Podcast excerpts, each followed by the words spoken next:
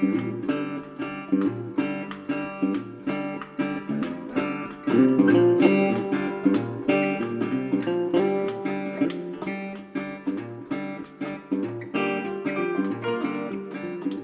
Welcome to the Live to Shoot podcast. My name is Jeff Dowdle, and I have been a licensed firearm dealer for the last 14 years. In this podcast, we talk about all things related to the Second Amendment, as well as might throw in a sports story or something going on in my life, or just discuss other topics within the news. So welcome, welcome, welcome. Today is the 4th of June. We are already in, into June. It's hard to believe that we are almost, we're halfway through this year. It's just flying by. And I think they say when you get older, uh, that tends to happen to you. But welcome, welcome, welcome. I had a I had an awesome week this last week. My family and I rented an RV and we drove to the Black Hills of South Dakota and saw among many things, but primarily saw Mount Rushmore. And it's amazing. I thoroughly enjoyed it. It is quite the sight to see. And there are a ton of things to do in the Black Hills. We were in the RV. We stayed in the KOA. The KOA outside of Mount Rushmore is the second largest KOA in the country, and it is it's awesome. It it, it really has a lot of things to do. We had a great time, and like I said, I love the Black Hills. We saw buffalo. I mean, right up next to our our, our van. Just some great sceneries. We also went and saw the Crazy Horse Memorial, as as well as rode horses an 1880s train we rode and just had some great time as our family. Then on our way back, we, we stopped at the Eisenhower Presidential Library and Museum in Abilene, Kansas. And that is the 10th presidential library that my family and I have attended. That we have the only three that we currently have missing that are currently official presidential libraries and are open are Hoover, Ford, and FDR. Now, obviously, Obama will have one coming, Trump at some point in time, and, but, you know, those are yet to open. So we're right now 10 of 13, and, you know, going to be tough to get those other three, but we're going to work on it. So, but today what we need to talk about is John Cornyn, gun control, and how we got to stop him. As expected after the uh, horrible events in Uvalde and the shooting, the left has come out, you know, barking for con- demanding, you know, common sense gun laws, assault weapons bans, yada, yada, yada, yada. I knew it would come. What is more disappointing though is that somebody like John Cornyn has reached across the aisle and is trying to negotiate with the left to create some bipartisan gun control measure. And we have to stop him we have to contact his office, phone, email, go to his his website, contact him. I'm also going to put a link in my show notes for the gun owners of America that have a pre-written letter that you just have to um, basically put in your information and hit send, and it will get sent off to, to Senator Cornyn as well. And and this is regardless of whether you live in the state of Texas or not. I am a, a, a Texas. He is my one of my senators, and I'm deeply disappointed. And I've been disappointed in John Cornyn for quite a while, and. He, he has been on my list when he comes up for reelection, and I think he still has four more years, unfortunately before, I think. I'm not sure exactly when he'll, he'll come back up, but we will have to primary him and get him out. He has been a, just a horrible senator. He does not um, have the interests of Texans at heart. And this effort to create this, these gun control measures illustrate that. You know, you're going to hear things in terms of common sense, you know, red flag laws, you know, you know, let's just keep people that shouldn't own a gun from owning a gun, you know, the mentally ill and that's all sounds fine and good, but who do you trust to make that judgment? Nancy Pelosi? Tony Fauci? Kamala Harris? Joe Biden? Merrick Garden, Garland?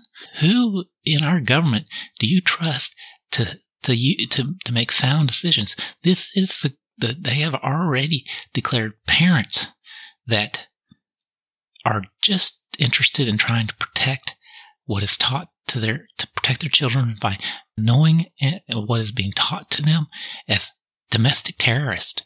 They are putting you on lists and they are looking to add you to any list that they possibly can.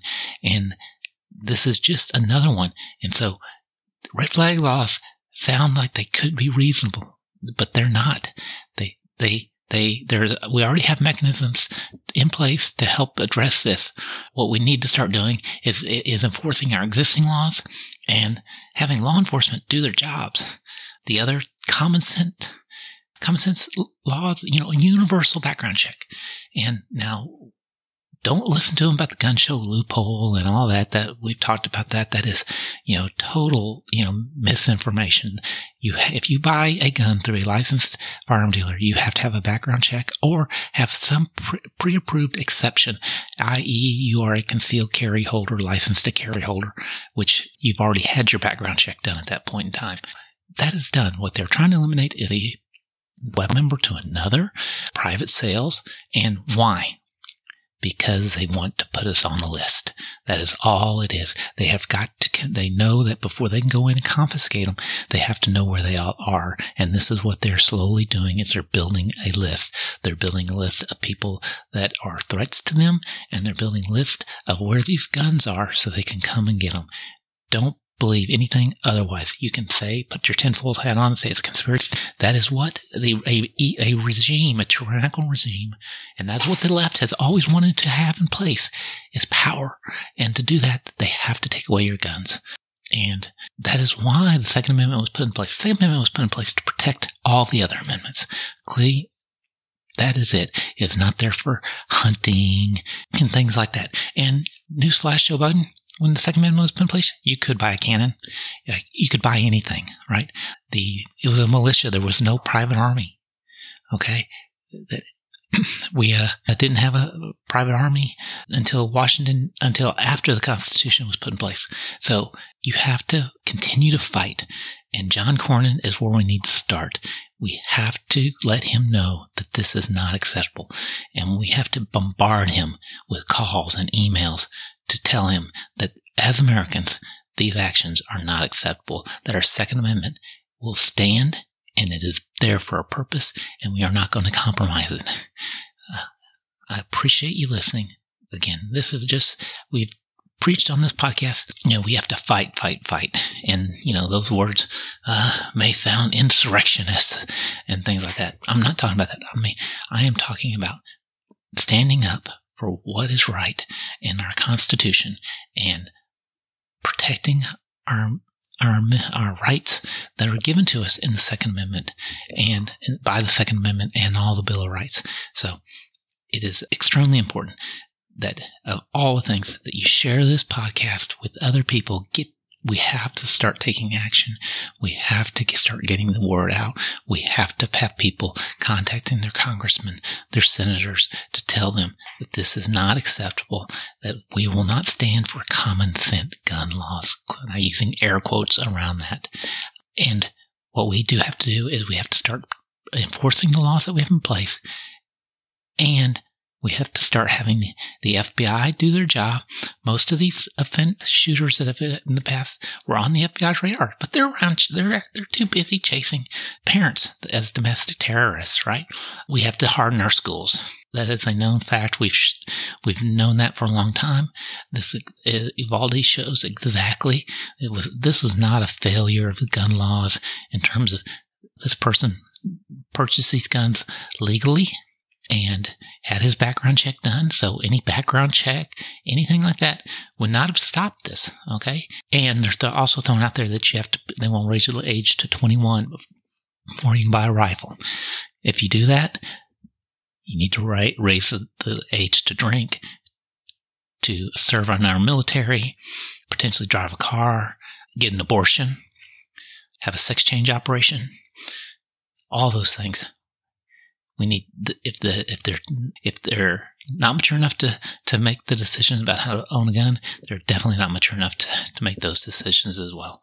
So those are just some of my thoughts on the matter. You can get me going on this. Obviously, this is an important matter, but John Cornyn has to be stopped, and I'm going to repeat that. Go to his website uh, at the Senate, follow the link that's going to be in the show notes to Gun Owners America, and send him a note telling him that this is unacceptable. Thank you. Have a great great weekend, and I will talk to you later.